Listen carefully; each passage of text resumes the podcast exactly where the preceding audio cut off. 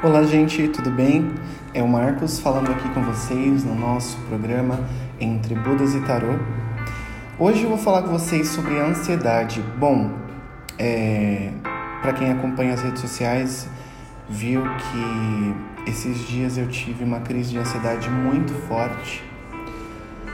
E eu queria explicar para vocês umas coisas assim muito importantes. Eu acredito que ansiedade é algo que deve ser sempre discutido, porque tem tanta coisa que acontece na nossa rotina hoje em dia, principalmente porque a gente vive em uma sociedade que constantemente cobra resultado da gente.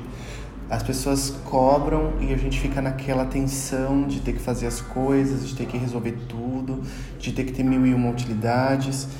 Quando nós éramos mais jovens, precisávamos escolher qual carreira seguir.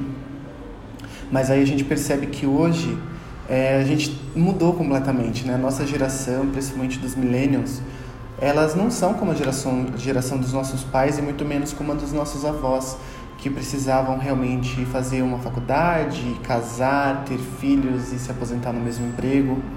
E aí muitas vezes a gente acaba se sentindo perdido, porque olha para a vastidão de possibilidades que a gente tem hoje e fica como? A gente fica assim, poxa, eu tenho que fazer como meus pais, eu tenho que fazer como os meus avós. E isso vai gerando um monte de sentimento, um monte de ansiedade. Cada vez mais eu vejo hoje pessoas super ansiosas. Aqui nos meus atendimentos, sempre ansiedade. Eu mesmo tendo esse problema, trabalhando a minha ansiedade todos os dias. Mas ó, respira, tá? Tá tudo bem. Você não é a única pessoa no mundo. E isso é bom, porque muitas pessoas, às vezes a pessoa que tá do seu lado no ônibus, ela sofre do mesmo problema que você. Então você não tá sozinho, nem sozinha, tá? A única coisa que é importante, principalmente para quem sofre com isso, é aprender a sentir os sintomas. Porque a ansiedade, ela tem um gatilho que atiça, né? Muita gente que não sofre dela acha que a gente está ansioso simplesmente porque quer que alguma coisa aconteça logo no nosso futuro, ou tem uma viagem, ou qualquer outra coisa. E não é isso, a ansiedade é muito mais que isso, né? Quem sofre de ansiedade não consegue dormir, sente pânico, tremores e entre outros. Independente do que você sente, a gente respeita aí o seu processo. Mas essa crise, ela me deu esse olhar diferente, sabe, pra mim. Eu percebi que as redes sociais, elas ajudam muito a gente a se cobrar, sabia? Porque a gente fica o tempo todo cheio de conteúdo, cheio de gente feliz, cheio de gente realizando sonhos.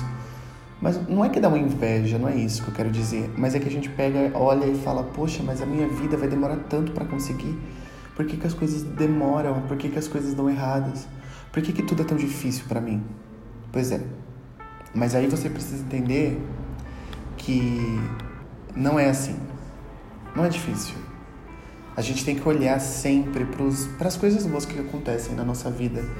Parar de dar tanta atenção para os nossos problemas e começar a literalmente agradecer pelas coisas que acontecem. Provavelmente você já realizou muitos sonhos, muitos objetivos, mesmo que sejam pequenos, aquele de passar o final de semana assistindo Netflix, e esquece de agradecer isso. Então, o conselho que eu vou te dar para essa semana é que sempre que você sentir a ansiedade batendo na sua porta, você respira,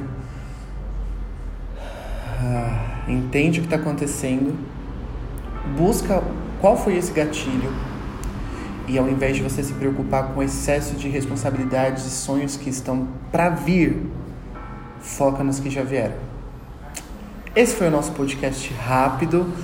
Provavelmente teremos mais um episódio ainda essa semana, porque eu quero falar para vocês sobre Mercúrio Retrógrado, mas eu não podia deixar de compartilhar aqui nesse nosso meio de comunicação sobre a ansiedade, que eu acho que é tão importante. E se você gosta, nas redes sociais, lá no meu @marcosjimoto, sempre que eu passo por alguma situação dessa, sempre uso a Confissões de um Ansioso para poder me abrir. E eu vou dizer uma coisa para vocês antes de terminar, tá? Se abrir e falar para alguém que te ama realmente, uma pessoa que gosta de você, que não vai te julgar, ajuda muito, tá? Então, um beijo. E se você precisar de ajuda nesse processo, pode contar comigo, que eu tenho certeza que junto a gente consegue melhorar.